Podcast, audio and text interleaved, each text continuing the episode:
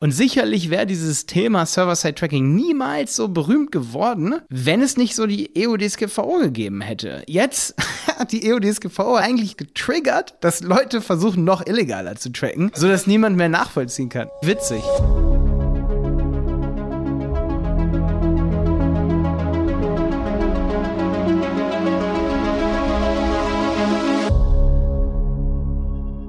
Diese Folge ist gesponsert von Exporto. Wenn jemand einen guten Draht zum Schweizer Zoll hat, dann ist es das Team von Exporto. Manche behaupten sogar, die hätten sich heimlich mit dem Schweizer Zoll angefreundet. Warum? Exporto wurde vor zwei Jahren von Julius und Pascal gegründet. Die beiden wollten selber in die Schweiz verkaufen als Online-Shop, haben aber gemerkt, dass sie da vor einigen Herausforderungen stehen. Der Versand ist einfach viel zu teuer und oft dauert der natürlich auch viel zu lange. Und die Schweizer Kunden sind natürlich genauso ungeduldig wie wir hier. Die beiden Gründer, die haben dann gemerkt, dass sie gar nicht die einzigen sind, die vor diesen hohen Herausforderungen stehen und haben dann die Grenzübertritte studiert, optimiert und professionalisiert. Und seitdem gibt es Exporto. Inzwischen wickeln sie mehrere tausend Pakete pro Tag ab und beschäftigen über 40 Mitarbeiter. Das Coole ist, Exporto bietet dir das komplette Rundum-Paket für den Export in die Schweiz. Vollautomatisierte Zollanmeldungen, steuerrechtliche Betreuung und sogar die unkomplizierte Retourenabwicklung. Es ist auch relativ plausibel, wie das Ganze vonstatten geht. Wenn du allerdings genau wissen wissen willst, wie die das machen, dann geh einfach mal auf exporto.de. Und jetzt viel Spaß mit dieser Folge.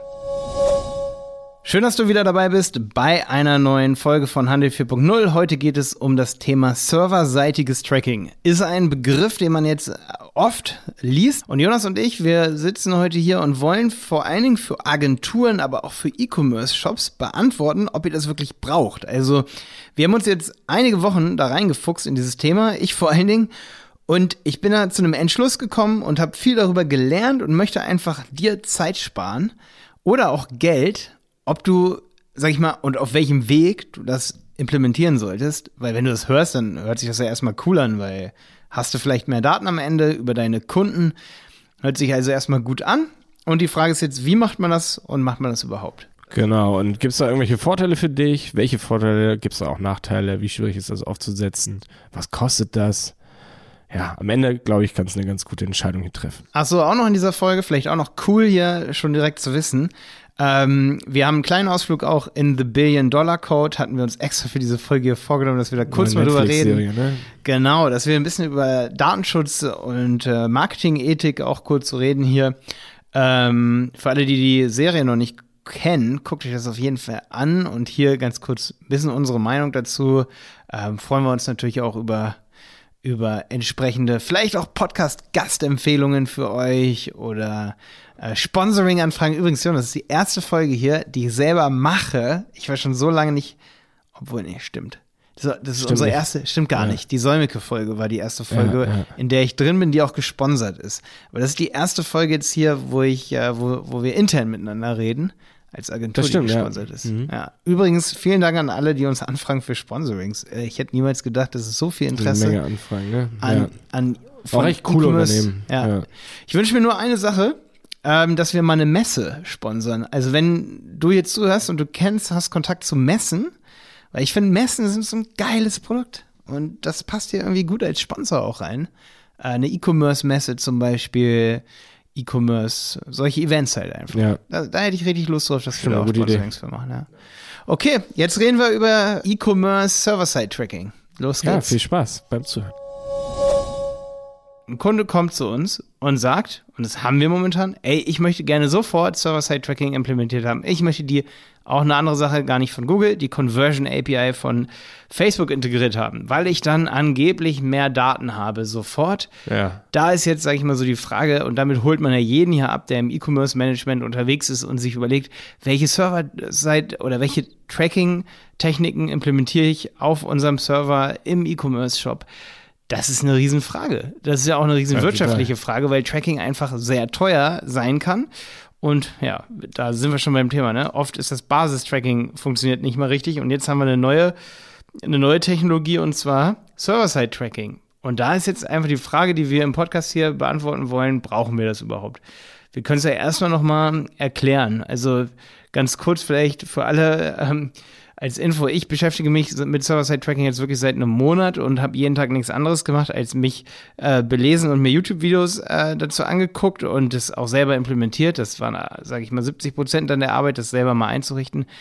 Und äh, Jonas, du hast es noch nie irgendwo eingerichtet. Ich habe es selber noch nicht wirklich eingerichtet. Nee. Dafür hast du mein YouTube-Video geguckt. Genau, ich habe mich damit jetzt ein bisschen beschäftigt auf jeden Fall, aber es ist hier genau intern sowieso nicht so mein Fokus, das Tracking einzurichten. Aber ja, genau. Selber habe ich Server-Side noch nicht äh, eingerichtet, aber deswegen ist es umso interessanter, dass du dich jetzt damit so stark beschäftigt hast, weil ich habe ein paar Fragen, also grundsätzlich. Also einerseits natürlich zur Theorie so, so also ich, ich versuche so ein bisschen die Frage jetzt auch der, der Zuhörer so ein bisschen zu stellen, die, die jetzt wirklich auch wenig Erfahrung mit Tracking selber haben, ja. Erstmal überhaupt so, im, was ist Server-Side-Tracking, warum braucht man das? Also wie so, wie heißt denn die andere Art Tracking, was, mach, was für eine Art Tracking machen die meisten, ne? Also ich denke, das wäre nochmal so wichtig abzugrenzen, das so kurz zu vergleichen so. Also das, das, weil jeder oder die meisten Unternehmen, die tracken ja in irgendeiner Form User-Daten oder auch vor allem Conversions, ja. Und das nennen wir ja meistens Client-Side-Tracking so eigentlich, ne? Also ob das jetzt so exakt die korrekte Art ist, wie es dann abläuft, ist eine andere Frage. Ja, oder browserseitiges, genau. Oder browserseitiges, ne? Letztendlich, wo ein Cookie gesetzt wird und dann werden die Daten direkt äh, vom Browser an Analytics gesendet zum Beispiel oder zu Facebook oder ne? Ja. Mit, mittels des Google Tag Managers zum Beispiel in der meisten Formen. Genau, so so erstmal. Was ist deine erste Frage? So, das waren jetzt fünf Fragen noch in Das einer. waren jetzt erstmal so ein bisschen zusammengefasst, das ist richtig. Ja. Also ähm, grundsätzlich erstmal, warum gibt es Server-Side-Tracking jetzt mal, bevor wir überhaupt erklären? Also ist das irgendwie ein ist das eine Gegenentwicklung oder eine Alternativlösung wirklich zu diesem browserseitigen mhm. Client-Side-Tracking? Also erstmal sei auf jeden Fall gesagt, es ist genauso wie bei uns heute Morgen in der WhatsApp-Gruppe geschrieben wurde, hier, äh, ihr könnt jetzt mit Alexa alle zum äh, Essen zu uns, äh, also wir haben so eine Büroklingel, ne? Ja. Und immer wenn die geklingelt wird, dann kommt jemand zu, kommen alle zum Essen. Und jetzt wurde heute Morgen so ein Bild gepostet, dass irgendwie mit, äh, nicht mit Alexa, sondern mit Siri ja. kann man jetzt sagen, ey, hol alle zum Essen und in jedem Raum wird sozusagen durch, durch gesagt, äh, hier, ähm, es gibt jetzt Mittagessen. Und das Witzige an so einer Technologie ist, es hätte man wahrscheinlich schon vor, ich habe es nochmal gegoogelt, 1895 oder so wurde das äh, Funkgerät erfunden. Und jetzt erst irgendwie 100, 120 Jahre später incredible, ne? Schaffen wir es, irgendwie eine Technologie zu haben oder äh, also es ist, unser Büro ist 50 Meter lang oder so und nicht, also das erste Funkgerät konnte irgendwie vier über vier Kilometer funktionieren und jetzt freuen wir uns darüber, dass wir irgendwie mit Alexa-Dingern oder irgendwie so in unserem Büro über 50 Meter irgendwas durchsagen können. Und genauso ist es äh, mit äh, Server-Side-Tracking. Man hätte das schon in dem, im Anbeginn, wahrscheinlich als die erste E-Mail gesendet 19, wurde 1973, hätte man das wahrscheinlich schon implementieren können. Serverseitiges Tracking. Also es ist nichts neu und es bedeutet einfach nur, Du gehst auf unsere Website auf www.dieberater.de, scrollst dich durch den Podcast und in dem Moment, wo der Server dir antwortet und eine Podcast-Folge rausgibt, zum Beispiel irgendwie die neueste, da weiß ja der Server, was hat Jonas für eine IP-Adresse, ne? Klar, weil du sendest sozusagen über HTTP eine Anfrage an, an den Server und sagst hier, ich möchte jetzt die neueste Folge haben.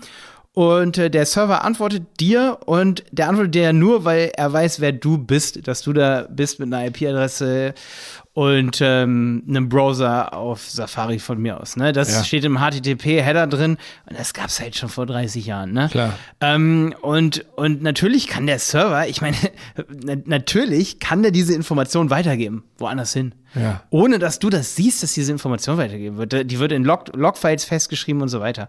Und sicherlich wäre dieses Thema Server-Side-Tracking niemals so berühmt geworden.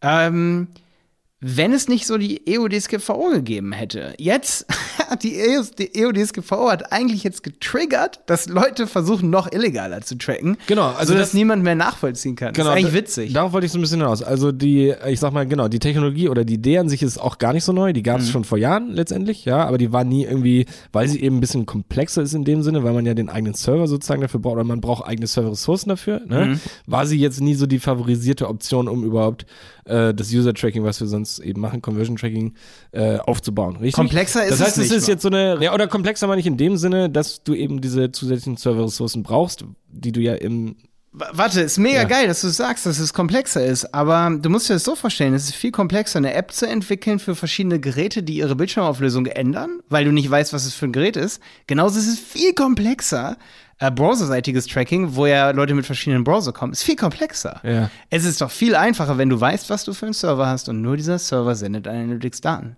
Ich meine, vor allem komplexer, um Ja. es selbst aufzubauen, sag ich mal jetzt. Ich weiß, was du meinst. Ja, es ist natürlich jetzt im ersten Moment ja. ist es komplexer. Ja. Sieht es komplexer aus. Aber also, es ist geil, dass du das so sagst. Ja. es ist es nicht, aber es, Es erscheint es erst. Ja. Ne? Also war ja ich, ich ja auch. Ich habe ein YouTube-Video gemacht, da musste ich mich eine Woche darauf vorbereiten, weil es jetzt momentan so komplex aufgebaut ist, weil es da neue Schnittstellen gibt. Genau, das meine ich. Aber ja. das Prinzip ist viel einfacher eigentlich. Okay. Ne? okay, das Prinzip ist Ähm, einfacher. Okay, aber ganz kurz, was ich noch sagen will, es ist also insofern, dass es jetzt aufkocht oder vielmehr jetzt so relevant ist, ist eine Reaktion auf letztendlich die Datenschutzbestimmungen in der EU, in der EU-DSGVO. Also, wa- was auch der Wahnsinnsunterschied jetzt ist zu webseitigem oder clientseitigem Tracking, meine ich, Browser-Tracking, ist, dass du jetzt kein Cookie mehr setzt. Du könntest eins tracken, würde es wahrscheinlich auch geben, irgendwelche Abwandlungen, aber nicht jetzt zu komplex werden. Im Standard-serverseitigen Tracking benutzt du kein Cookie und kannst deswegen eigentlich auch nur noch anhand von einem Fingerabdruck oder weil jemand eine ähnliche IP-Adresse hat, mit der er wiederkommt, äh, kann beispielsweise Analytics, aber witzigerweise werden die sowieso ähm, gekürzt, die IP-Adressen, deswegen hat Google dann schon mal gar nicht so viele Daten. Ähm, aber es wär, wird nicht mehr so viel Matching, sage ich mal, betrieben. Okay, ganz kurze Zwischenfrage. Warum wird kein Cookie mehr gesetzt? Ist das, sag ich mal, ein bewusster Teil von, von diesem Server-Siting-Tracking? Ja, das, ist eine super komplexe Frage. Und äh, die hat sicherlich damit zu tun, dass Google auf einmal sagt, ey, es sei datenschutzrechtlich besser, was können wir später noch zu kommen, was nicht stimmt, ne, eigentlich, weil du Ja. kannst ja genau die gleichen Daten senden. Ähm, es ist für dich vielleicht als Betreiber erstmal auf den ersten Blick irgendwie cool, weil äh, du beispielsweise bei der iOS 14 Einführung hier, wo, sag ich mal, Cookies zum Beispiel unterdrückt wurden, wenn derjenige nicht auf OK geklickt hat, wenn er auf dem Gerät ist, weil du dann trotzdem ja Daten senden Aber die kannst. Quelle des Cookies ist ja sozusagen eine andere. Die ist dann nicht mehr Google Analytics oder sowas oder, oder, ne?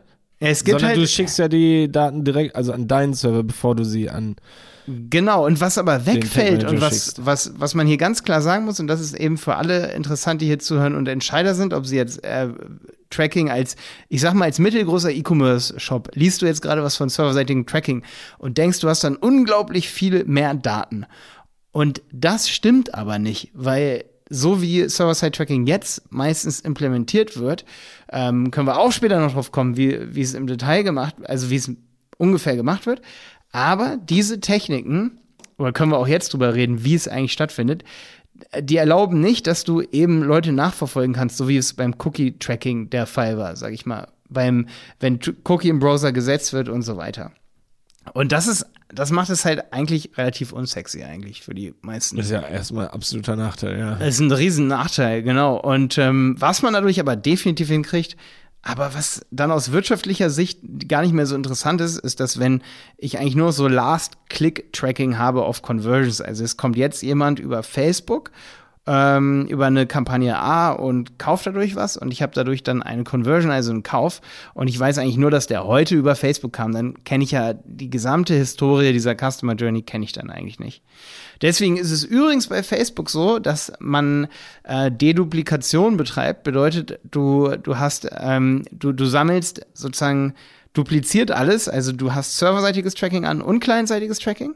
Du hast also alles erstmal doppelt und dann wird die Duplication gemacht. Das heißt, ähm, Events werden zusammengelegt, wenn es die gleichen sind, so dass ich am Ende in Summe mehr Daten habe. Das heißt, jemand kommt über iOS und äh, da dürfen keine Cookies gesetzt werden. Das heißt, Standard-Tracking funktioniert nicht, dann geht immer noch die Conversion API und ich weiß wenigstens, heute kam er über Facebook ähm, Werbeanzeige B. Ich weiß nicht, wer es ist, aber ich weiß, er kam dadurch und er hat gekauft. Ist natürlich schon mal cooler, als wenn er über iOS kommt und ich sehe gar nichts, weil er eben Cookies ablehnt. Oder es ist diese Do Not Track Funktion vom Browser an. Und da, das, das zum Beispiel würde auch nicht erlauben, ne, dass, dass eben Cookie gesetzt wird. Ne? Und da habe ich dann vielleicht schon mal ein paar Prozent mehr Daten. Das kann ganz gut sein. Okay, das ist auf jeden Fall ein großer Vorteil. Ja, Ja, Weil geht. ansonsten wird halt eben gar nicht getrackt. Richtig, bei den ganzen, I und da sage ich auf jeden Fall auch, da ist es spannend, aber das ist vor allen Dingen spannend, finde ich, nicht wenn es jetzt ein Online-Shop ist mit 200.000 Umsatz, sondern eher, wenn es drei Millionen sind. Ne? Also nur, dass man sich selber ein bisschen einordnen kann, weil es muss schon wirklich einen großen Teil ausmachen, ich sag mal, äh, ein paar 100 User oder so pro Tag oder ne, so pro Woche. Also nur, dass man sich das ungefähr überlegen kann, die man sonst wirklich verlieren würde. Weil ja. Es ist ja auch so, dass manche ja auch auf OK klicken, eben wenn sie eben über so eine iOS-App auf die Seite gehen, ne, und dass sie dann sagen, ja, okay, ich möchte aber getrackt werden. Das heißt, die würde man dann ja sowieso nicht verlieren, sondern nur die Hälfte davon. Ja. Kurze Frage. Ja. Ähm, mit serverseitigem Tracking, wenn ich das eingerichtet hätte, äh, oder grundsätzlich, ist es aus Datenschutzsicht, ich meine, das ist, äh, das ist ein bisschen, das ist schwarz-weiß, beziehungsweise äh, schwarz- oder grauer Bereich, der ist ja noch gar nicht wahrscheinlich rechtlich irgendwie definiert worden wahrscheinlich. Aber Doch, ist es doch, einwilligungspflichtig? Das ist nochmal die Frage. Ja, also das jetzt werden keine Cookies gesetzt, aber es, ist es wird ja trotzdem getrackt und theoretisch werden am Ende trotzdem User-Daten an Google gesendet, aber über einen anderen Server. Ja, der Bereich ist definitiv, würde ich sagen, gar nicht so grau, weil eigentlich ist ganz genau definiert, was ich weitergeben kann und was nicht. Und da muss man wirklich überhaupt nicht großartig, eigentlich vom reinen Menschenverstand Ja. her, zwischen Cookie unterscheiden und Also ja, ähm, also du einwilligungspflichtig. brauchst auf jeden Fall eine Einwilligung. Okay, also am Ende könnte ich die genauso die Daten nicht bekommen, wenn jemand nicht zu, äh, zu äh, zustimmt zu, zum Tracking, Ja. Wenn ich serverseitig äh, das Ganze aufbaue. Das heißt, in der Hinsicht würde ich sich fast gar keinen Unterschied ergeben. Ich sehe den Vorteil wirklich momentan nur, witzigerweise, bei iOS und so. Also, oder bei Do-Not-Track-Mechanismen im Browser, wo sowieso kategorisch abgelehnt wird. Weil alle anderen, Genau. da könnte man jetzt wie so ein Organi nicht Organigramm, aber wie so ein, wie so ein Prozessdiagramm sich aufmalen. Mache ich vielleicht auch nochmal in einem YouTube-Video, denke ich, weil es wirklich eine komplexe Sache ist. Also ich kann auch verstehen, wenn man nicht ganz folgen kann, aber entweder derjenige klickt ja auf Ja, alles akzeptieren, das sind ja die, also sind nicht die meisten, aber wer klickt denn einzelne Cookie-Optionen an oder einzelne Tracking-Mechanismen? ne? Ja. Weil eigentlich müssen wir nicht den einzelnen Cookies zustimmen, sondern den einzelnen Tracking-Mechanismen. Mhm. Und da ist dann eben das Ding, dass du natürlich momentan mehr auf dem Radar bist oder in der Mitte von der Zielscheibe, wenn du Cookies setzt und die werden viel schneller abgemahnt. Ja. Da müssen wir uns nichts vormachen. Das bedeutet, eigentlich haben schon alle einen kleinen Vorteil. Das könnte jetzt wirklich noch ein Vorteil sein, wenn du jetzt Server-Side-Tracking machst, weil noch nicht so viele Ab Abmahn-Vorlagen da sind. Da sind schlicht und ergreifend gibt es noch nicht so viele Vorlagen, die geschrieben sind von Anwälten, die sagen, oder Abmahnkanzleien, die sagen so, hier, äh, wir schicken das einfach an 20, 30 E-Commerce-Shops jetzt heute raus, die haben wir alle recherchiert. Äh, bei denen waren wir irgendwie alle Kunde, weil man braucht ja irgendwie auch ein berechtigtes Interesse, ne? Ja, muss was ja, da gekauft haben, wie auch immer, oder Vereine, ne? Und es gibt einfach noch, noch nicht so die Prozesse. Und deswegen könnte es wirklich jetzt ein Vorteil sein, dass wenn man wirklich, ich sag mal, wenn ich jetzt ein E-Commerce-Unternehmen bin und mache eine Million Euro Umsatz ähm, im Monat, dann sollte ich mir wirklich schon Gedanken machen, wie komme ich jetzt irgendwie an mehr Daten und bin vielleicht dann doch gar nicht so schnell auf dem Radar. Du musst dir aber definitiv, wie du eben schon gesagt hast, die Einwilligung holen. Aber dann steht da nicht die Einwilligung für einen Cookie, sondern für den Tracking-Mechanismus. Genau, und das wollte ich nochmal da, nochmal eine wichtige Frage eigentlich letztendlich. Lässt es sich, weil das liest man relativ viel, lässt es sich nicht einfach verschleiern, dass man trackt, wenn man eben serverseitig trackt, weil eben die Daten direkt an seinen eigenen Server letztendlich an eine unbekannte Adresse geschickt werden, also die sich nicht im Quellcode direkt so als, als Google ausmachen lässt oder als, als Facebook oder sowas. Hm. Also bei den Mechanismen, die die meisten jetzt wahrscheinlich momentan einrichten, ist es so, dass man ganz klar sieht, da ist ein Tracking-Server und da werden Sachen hingeschickt. Es gibt auf jeden Aber Fall man weiß nicht, was für, beziehungsweise wohin dann am Ende. Erstmal schon bei den meisten, gerade auch beim Tag Manager meine ich, dass du es auf jeden Fall sehen kannst aus Okay. dem Browser. Ähm, aber du könntest, das ist ja relativ wichtig, du könntest es auf jeden Fall verschlüsseln. Dann ist dennoch die Frage, dass wenn ich irgendwo auf der Seite runterscrolle und, ähm, und das ist eben das Ding, wofür es eben noch wahrscheinlich zu wenig gibt, die danach wirklich sagen, okay, ich suche mir jetzt einen Online-Shop raus, verklag den erstmal auf die oder schicke eine Unterlassungserklärung oder wie auch immer das vonstatten geht, melde das Unternehmen der Datenschutzbehörde, weil ich sage, ich habe da die, eine Vermutung. Guck mal, bei jedem Mal, wenn ich scrolle, wird er eben an einen Server, der beispielsweise bei uns, bei die Berater, könnte der Tracking-Server dann sowas heißen wie xy.die Berater. Und das sieht dann spooky für denjenigen aus. Und der sagt immer, dann wird der Server, der auch den Beratern gehört, der wird dann immer angepinkt mit dahinter sozusagen so ein Hashcode zum Beispiel, was verschlüsselt Okay, ist. es ist erstmal verschleiert, aber es ist trotzdem ziemlich mh, offensichtlich. Es wäre dann er- offensichtlich, ja, genau, ja. Okay. Ja, aber ich bin auch der Meinung, da habe ich zum Beispiel auch gelesen, da schreiben welche, ich bin jetzt nicht so in der Verschlüsselungstechnik unterwegs, aber ich meine, dass, wenn das ein Hash-Wert ist, da wird auch zum Teil geschrieben, das könnte dann rückentschlüsselt werden. Also alles, was verschlüsselt Ja, ja. äh, ist, könnte rückentschlüsselt werden. Ich bin der Meinung, dass es, wenn es ein Hash-Wert ist, dass dann da schon einige äh, Lichtjahre gebraucht werden, bis das wieder äh, decrypted ist. Das heißt, wirklich irgendwie einen Code, der über zehn Zeichen lang ist, wieder zu, da, sage ich mal, Angst zu haben, dass dieser Hash dann, sage ich mal, also wenn ich jetzt derjenige bin, der den Datensch äh, Datenschutzverstoß begeht, dass ich damit rechnen muss, dass irgendwie ein Hashcode mit mehr als acht Zeichen, und die haben ja meist 1024 Zeichen, 2048 Zeichen, dass die ähm, aufgelöst werden, sage ich mal. Mhm. Das ist das ist unmöglich. Das ist mal also bin, bin ich weiß nicht, wie die sich das gedacht haben. Ich habe auch Blogbeiträge darüber gelesen, dass es gefährlich sein könnte. Da würde ich mir als Unternehmen erstmal nicht so die Gedanken machen und da ist auch die Frage, wer sollte auch mhm. größere Unternehmen verklagen, weil die sagen, ey, immer wenn jemand scrollt oder was klickt, dann wird da der eigene Server, also es wird nichts an Google gepinkt, sondern mhm. der eigene Server. Und da ist dann auch das Wichtige zu verstehen, ähm, damit alle, die hier zuhören, auch sagen können, ich habe Tracking, äh, serverseitiges Tracking jetzt ein bisschen mehr verstanden. Was du dann eben machst, ist, dass dieser eigene Server, darauf ist ein Programm installiert, das dann eben an Facebook und an Google Ads sozusagen die Daten weitergibt. Das heißt, du gibst die Daten weiter, aber du gibst sie erstmal an einen Server, der dir selber gehört. Das heißt, der Kunde, der im Browser sieht, sieht erstmal nur, meine Daten werden jetzt gerade hier an eine Adresse weitergegeben. Fast wie so ein VPN eigentlich so. Genau, und ja. eigentlich ist meine Idee auch so ein bisschen davon, dass ich mir immer überlege, wenn du deine eigene Applikation hast für deinen Shop, also dein eigenes Shopsystem, warum sollte ich denn an eine andere Adresse dann noch was laden? Also es mhm. könnte ja noch wirklich sein, dass ich scrolle runter und dann wird gar kein die Berater Tracking Server angepinkt, sondern in der Anwendung selbst wird was angepinkt, so wie so ein Routing, ja? ja. dieberater.de slash und dann kommt mhm. der Hash. Das heißt. Das lässt sich ja genauso gut einrichten. Genau, und da könnte ich dann als Unternehmen eigentlich wirklich zur Datenschutzbehörde sagen, hey, ähm, wenn jemand scrollt, dann kriegt das Programm oder die Anwendung einfach nur die Information zurück, da scrollt jemand und das ist diese Person und der hat diese ID mit dem Hash und alles ist cool. Mhm. Also, das heißt, äh, das nachzuweisen, dass man da wirklich irgendwo genau an, ja, sag ich mal. Das ist mega schwierig. Richtig was trackt an Google oder Facebook ja. ist schwierig. Jetzt, okay. was zum Beispiel die nächste Frage jetzt sag, sagen könnte, sollte ich so einen großen äh, oder könnte, sollte ich so einen großen Aufwand betreiben, um Datenschutzbehörden zu hintergehen, nur um irgendwie 20 Prozent mehr Daten zu haben über meine Kunden, die ich dann immer noch nicht mit einem Cookie zuordnen kann, wenn sie am Tag davor auf einem anderen Gerät, auf einem anderen Gerät mhm. kamen und ich weiß jetzt immer noch nicht, ob Kampagne A oder Kampagne B besser war oder ähm, wenn ich ein Attributionsmodell habe und betrachte, dass der erste Klick, ohne den ersten Klick wäre derjenige niemals Kunde gewesen, wenn ich sage, dass dieser Klick super wichtig für mich ist und das will ich wissen und ich das durch serverseitiges Tracking eigentlich auch nicht rausfinden kann, dann ist die große Frage, ob ich lohnt sich das dann oder ob ich einfach besseres Content Marketing mache als E-Commerce Unternehmen. Nochmal eine kleine Erinnerung. Du möchtest mit deinem Online-Shop mehr in die Schweiz verkaufen? Schau einfach mal nach auf exporto.de, denn die bieten dir extreme Absatzsteigerungen im kaufkräftigen Schweizer Markt. Wie sie das hinkriegen, das beschreiben sie im Detail auf ihrer Website oder du lässt dich einfach direkt von Exporto beraten.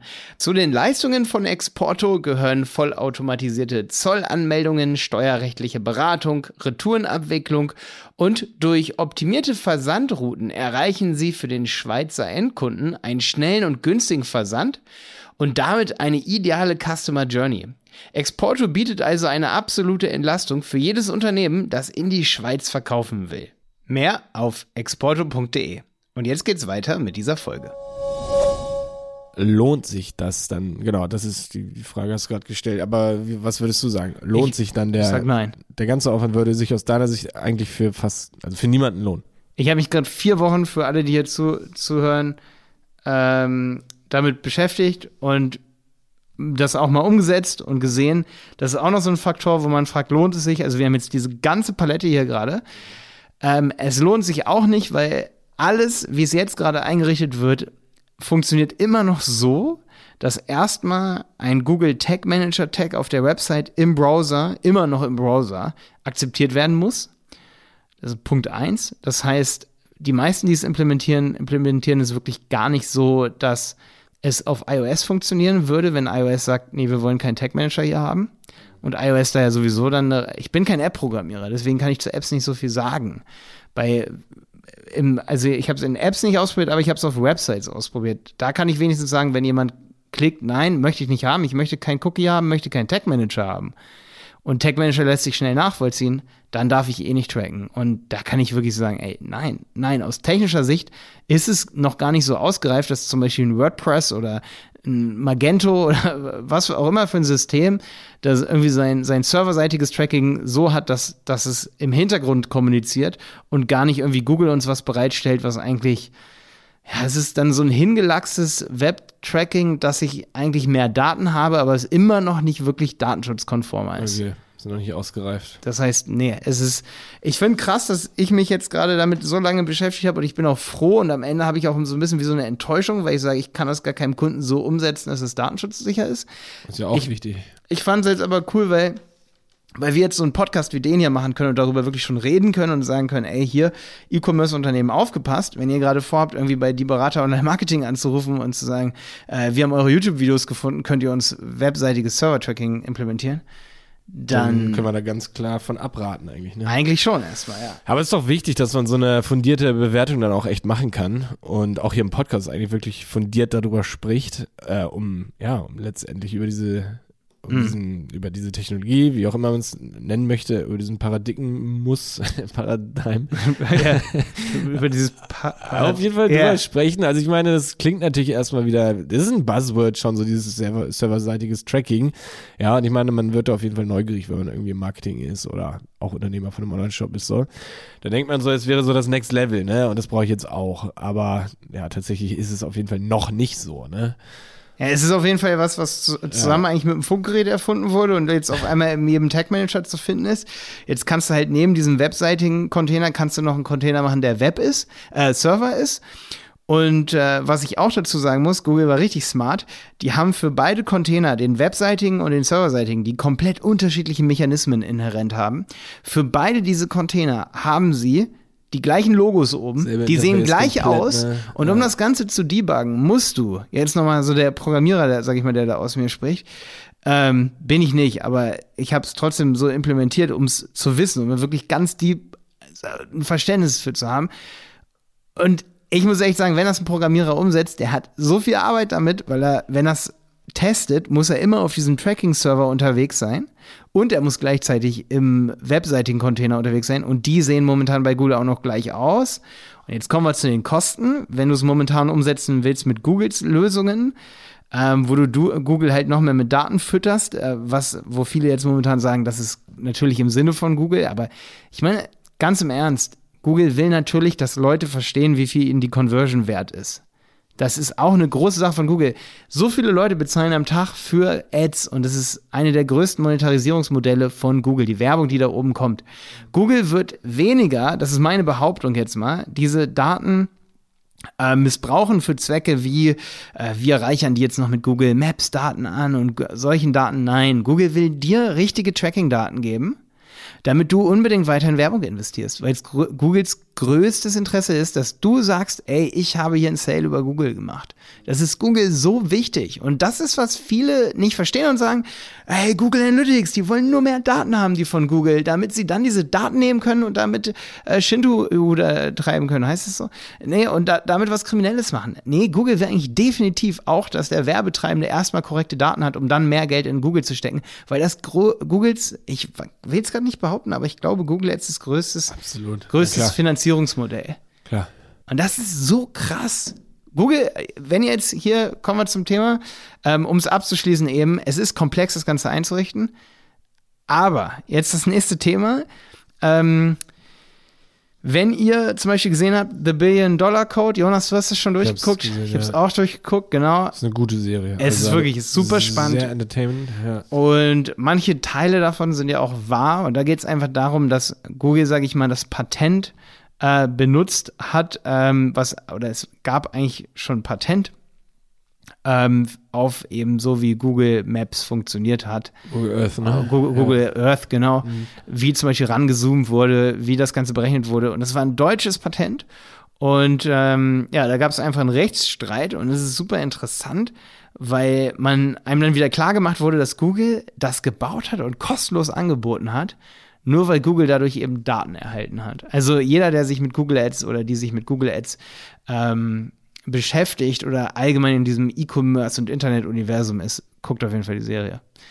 Ähm, Und ja, ich, ich habe heute Morgen wieder gemerkt, als ich an Läden vorbei hier zum Büro gekommen bin, dass so viel Unternehmen da draußen sogar Google Maps und Google Earth kostenlos seit Jahren nutzen, zum Beispiel mit Google My Business, dadurch Kundengewinn und Mehrwert für Unternehmen haben. Und am Ende gibt es dann, ist mir aufgefallen, wie absurd es dann ist, und am Ende wird dann eben gesagt, so, hey, hier, ähm, Google klaut irgendwie alle Daten und ähm, und hat, hat eben dieses System für was irgendwie Schlimmes. Also es wird dann in einem ganz schlimmen Licht dargestellt, was es sicherlich auch ist von großen Unternehmen, sind sicherlich Sachen schlimm dran. Aber es ist auch sehr interessant, dass viele Unternehmen, sage ich mal, indirekt, ohne es überhaupt zu wissen, davon profitieren, dass sie, sage ich mal, Kunden für ihr Unternehmen bekommen, ohne dass sie überhaupt was bei Google bezahlt haben. Einfach nur, dass sie eine Homepage hatten und es dann halt selbstverständlich gesehen haben, so, ey, ich werde da irgendwie gerankt. Ja.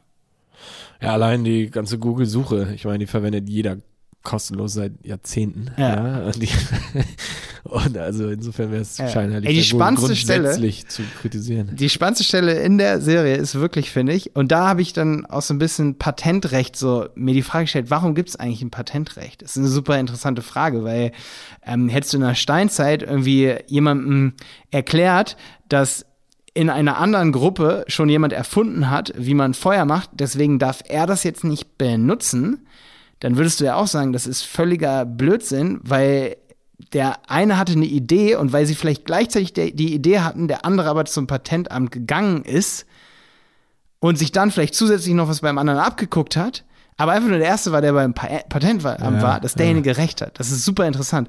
Und das Eindrucksvollste zum Beispiel in dieser Serie ist, dass sie sagen, ey, ähm, ihr, sag ich mal, mit eurem TerraVision, ihr hattet ja gar nicht die Chance dazu, ähm, diese Technologie so groß zu machen. So groß ne? zu machen, weil ihr nicht die Marketingwaffe das ist, hattet. Das ist wichtig, ja. Und das hat mir dann auch wieder so gezeigt, so ja, stimmt. Es ist wahrscheinlich gar nicht ein Jahr da sitzen und eine Sache programmieren, die die Sache so heftig macht. Es ist das Marketing dahinter, dass nur die die Chance hatten, wirklich mhm. da rauszugehen und, sage ich mal, Milliarden mit diesen Daten zu machen. So. Ja, guck ich das mal ja, an. Ja, hätte TerraVision, sag ich mal, den Rechtsstreit gewonnen, ich meine, dann, dann gäbe es das nicht mehr, dieses Google Earth oder diese Technologie an sich. Ne? Television ja. würde niemand kennen, niemand benutzen, sehr wahrscheinlich zumindest. Oder es wäre ja. nur für ein paar Leute. Weil kein Kommerzi äh, Kommerzialisierungs- äh, Monetarisierungsmodell. Ja, ich meine, deren Idee war doch, diesen Computer komplett zu verkaufen mit diesem Projektor und allem, sodass sich jeder so ein Ding irgendwo hinstellt. Ja. Alter, selbst für Unternehmen wäre das schon völliger. Ja, ich glaube, sie hatten auch die Idee, es dann irgendwie übers Internet, sag ich mal, anzubieten. Ja, auf jeden Fall, ja. da, das geht halt so ein bisschen in diese, in die Richtung Tracking und Daten und Dinge vermarkten und ob Google jetzt böse ist oder nicht. Da, nur, dass ihr in unsere Köpfe reingucken könnt, natürlich überlegen auch wir so, ist das jetzt äh, schlimm, was Google da macht? Ist das wirklich ein Datenschutzverstoß, den Google da macht? Ähm, ja, ist halt äh, marketingethisch würde ich eher hinterfragen bei diesen ganzen Tracking-Mechanismen. Also weniger, dass Google dann diese Daten hat. Hm.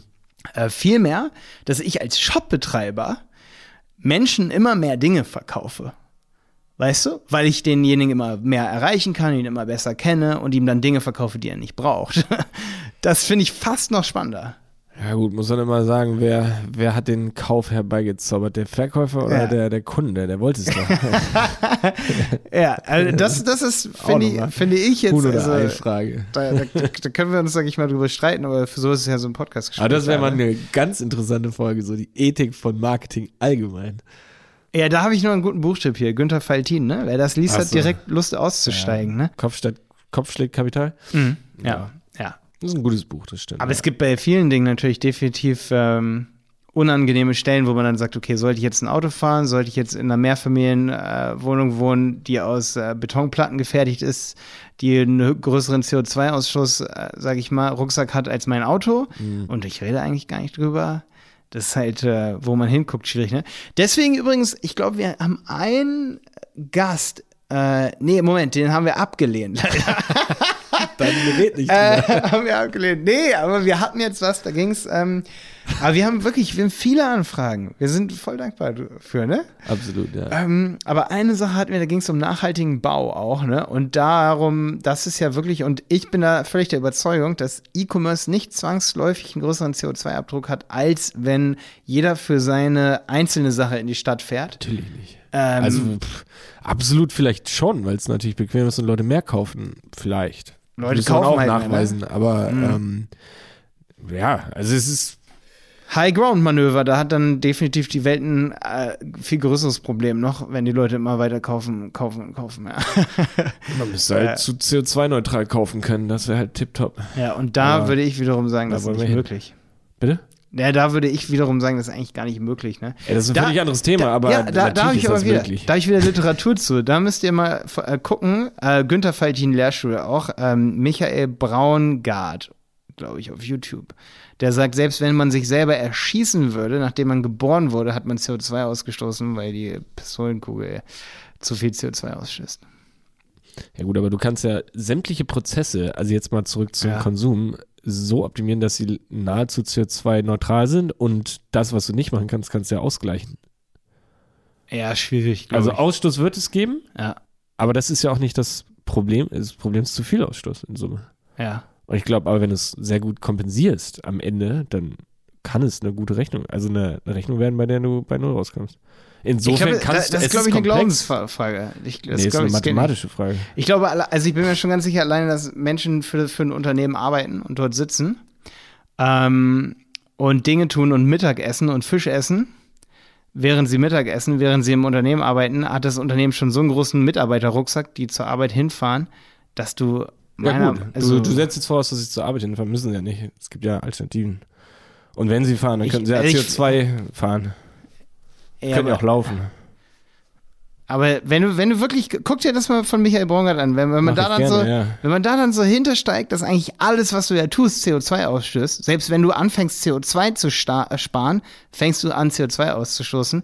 Selbst, also, und da dann positiv zu werden, geschweige denn neutral, ist ja so gut wie mö- möglich. Er hat aber trotzdem Hoffnung, ne? Er hat zum Beispiel gesagt, deswegen ist es eigentlich voll eindrucksvoll, so ein bisschen, wie du, wie du sagst, es gibt Hoffnung, weil es ist nicht per se so, dass es zu viele Menschen auf der Welt gibt. Wir wissen nur nicht, zu, sie zu benutzen, weil es gibt auch an Masse mehr Ameisen auf der Welt, von, von Masse her, ja. als es Menschen gibt. Ne? Ja. Unsere Ansprüche sind einfach nur so groß. Oh ja, Ameisen. Sind Ja. So inspirativ, ey. Inspirierend. Inspirierend, ne? Okay. Ja, das war nochmal ein kleiner Ausflug hier nach der Folge. Ähm, Finde ich aber auch äh, ganz cool, dass wir da mal drüber geredet haben. Ähm, ja, Server-Side-Tracking. Ja, Jonas, wenn ein Kunde bei uns behandelt. anruft, ja. braucht er das oder braucht er das nicht? Kann man erst mal eine halbe Stunde mit ihm philosophieren, ne? Ja, Ja, dann schicken wir ihm diese Podcast-Folge. Vielleicht macht er dann auch sein Produkt direkt CO2-neutraler. Ja. Nee, wir würden ihn ganz, also ernsthafte Antwort, wir würden ihn wahrscheinlich kurz und klar versuchen klarzumachen, dass es eben keinen Vorteil für ihn bringt. Und dann fühlt er sich so gut beraten, dass er sich äh, von uns den, die anderen Sachen einrichten lässt. Ja. Also ich glaube, wie wir vorgehen würden, wenn wir jetzt äh, beispielsweise einen Kunden haben, der ähm, 200.000 Besucher am Tag auf der Seite hat. Oder ich würde, ah, was wäre denn so die Grenze? Ab 50.000? Ich glaube, ab 50.000 Besuchern, hm, das sind noch zu wenig Conversions, wenn ich mal von einer Conversion-Rate von 2-3% ausgehe. Das ist noch zu wenig, aber ab so 100 bis 200 Conversions am Tag. Jetzt könnt ihr hochrechnen, wie viele Besucher das sind bei 2-3% Conversion. Ich glaube, ab dieser Summe, da würde es sich lohnen, dass man sagt, lass uns doch gucken, wie wir serverseitiges Tracking so einrichten, dass wir aber nicht Google, weil das kann ich euch schon mal sagen, dass wir nicht den Google Tag Manager dafür benutzen, sondern dass wir eben, wenn jemand sagt, ich möchte keine Cookies, da wird es jetzt schon wieder kompliziert, aber ich möchte trotzdem getrackt werden, wer will das? du siehst schon, das dreht sich so im Kreis, das ist so absurd. Ja. Also wahrscheinlich nein, würden wir erstmal genau Nein sagen. Ja, ja, ist besser. es ist wirklich besser, ja. Ey, vielleicht konnten wir auch voll vielen Agenturen hier helfen, äh, Programmierern und so, die das ihren Kunden gerade verkaufen wollen und sich einen Monat da reinfuchsen wollen. Hey, kriegt erstmal das Tracking so in den Griff, wie es jetzt gerade eingerichtet ist. Zum Beispiel, ey, machen wir auch bald ein YouTube-Video drüber. Super wichtig, haben die meisten noch nicht. Eigentlich musst du echt, wenn jetzt jemand auf die Website geht und sagt, ey, ich möchte nur bestimmte Cookies haben und bestimmte nicht. Also ich möchte nur Facebook-Tracking nicht haben. Ist ja voll selten der Fall, aber für diesen Fall muss ich den, den größten Aufwand betreiben. Und da ist momentan echt so, dass ich dieses Tracking-Framework, dieses Data Policy Framework im Tag Manager habe. Ich weiß gerade den richtigen Namen nicht, aber das kannst du halt auch nur bei bestimmten Techniken benutzen. Das heißt, das ist noch nicht so die richtige Option, aber der Tag Manager wird dann viel komplizierter, wenn du immer so Triggergruppen erstellen musst, weil du musst sagen, jeweils die Events, aber auch das Basistracking soll nicht funktionieren, wenn das und das Cookie nicht gesetzt ist. Das heißt, du musst mit dem Tag Manager die Cookies auswerten. Ob das Cookie da ist, ob es gesetzt ist, dass derjenige das Cookie haben will und da muss ein zusätzliches Cookie gesetzt werden dafür, dass, also das Tracking Cookie. Okay. Aber auch ein Cookie dafür, dass das Cookie nicht gesetzt werden soll. Okay. Ja, ja, genau. Und wenn ihr das dann hingekriegt habt, dann seid ihr bei Stage 2, das ist dann das serverseitige Tracking, um die Daten noch weiter anzureichen. Reichern, ja. Aber auch da wirklich, äh, ja, ist, ist eine schwierige Sache. Ja. Es gibt vielleicht noch eine Sache, die man noch kurz anreißen kann. Ähm, es gibt neben der Tatsache, dass man diesen Google Cloud Server hat und einen dritten Server, gibt es inzwischen auch ein paar Plugins, aber die sind auch alle noch nicht ausgereift. Könnte aber auch noch eine Sache sein, die hier erwähnenswert ist. Ähm, das sind dann sowas wie Facebook Conversion API Plugins und so, und die funktionieren dann aber auch nicht richtig. Die senden von deinem eigenen Server dann die Events zu Facebook. Mm, von deinem, ja. von dem Hosting-Server, also von, dem, genau. von der Website auch ist. Von der ja. Website selber. Ja, also krass. aus dem System raus senden die das. Klingt viel smarter. Ja. Ist definitiv, würde ich sagen, smarter, ja. Aber die funktionieren halt auch ab und zu mal nicht richtig gut, ne? Hm. Es, und die sind alle noch nicht so ausgereift, aber das ist dann wahrscheinlich Projekt 2022. Ja. Cool, danke Malte, ne? Spannend. Gut, dass wir wirklich drüber mal geredet haben. Ja. ja, ne? Spart man sich vielleicht eine Menge Zeit, wenn man hier zugehört hat. Vielleicht auch Budget, das in Auftrag zu geben. Alles klar. Ciao, Jonas. Der Handel 4.0 Podcast ist eine Produktion von Die Berater Online Marketing. Mehr Infos zum Podcast und unserer Agentur findest du auf www.dieberater.de. Bis zum nächsten Mal.